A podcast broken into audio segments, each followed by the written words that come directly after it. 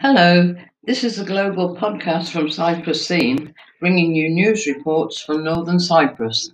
TRNC Foreign Ministry Statement European Union Commission Vice President and High Representative for Foreign Affairs and Security Policy, Josep Borrell, as usual made a biased statement on the closed Maras on 27 July 2021, on behalf of the European Union. The European Union, which ignores the existence of the Turkish Cypriot people and state, must now accept that the closed Maras is the territory of the Turkish Republic of Northern Cyprus and that the steps taken regarding the closed Maras are being taken by the TRNC state and government. The Turkish Republic of Northern Cyprus had not taken any steps regarding the closed Maras in order to give an opportunity to reach an agreement on the island.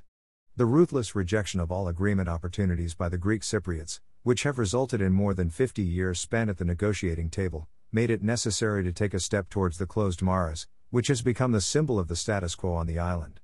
As it will be remembered, all the agreement plans and confidence building measures, including the closed Maras, have been totally rejected by the Greek Cypriot side.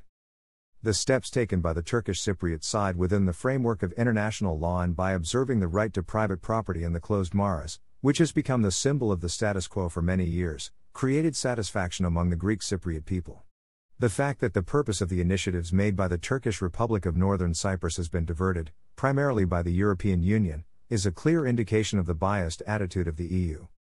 The only aim of the Greek Cypriots is to keep the Turkish Cypriots at the negotiation table forever and to continue on their way with the comfort of the status quo created by the conflict.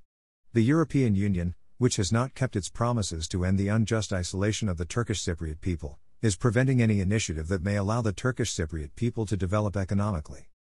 While the European Union claims that it wants an agreement to be reached on the island, it also displays an unjust approach that ignores the existence of one side on the island and glorifies the other.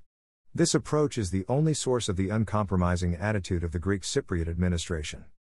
The fact that respecting the sovereign equality and equal international status of the TRNC is essential for reaching an agreement on the island will sooner or later be acknowledged by the EU.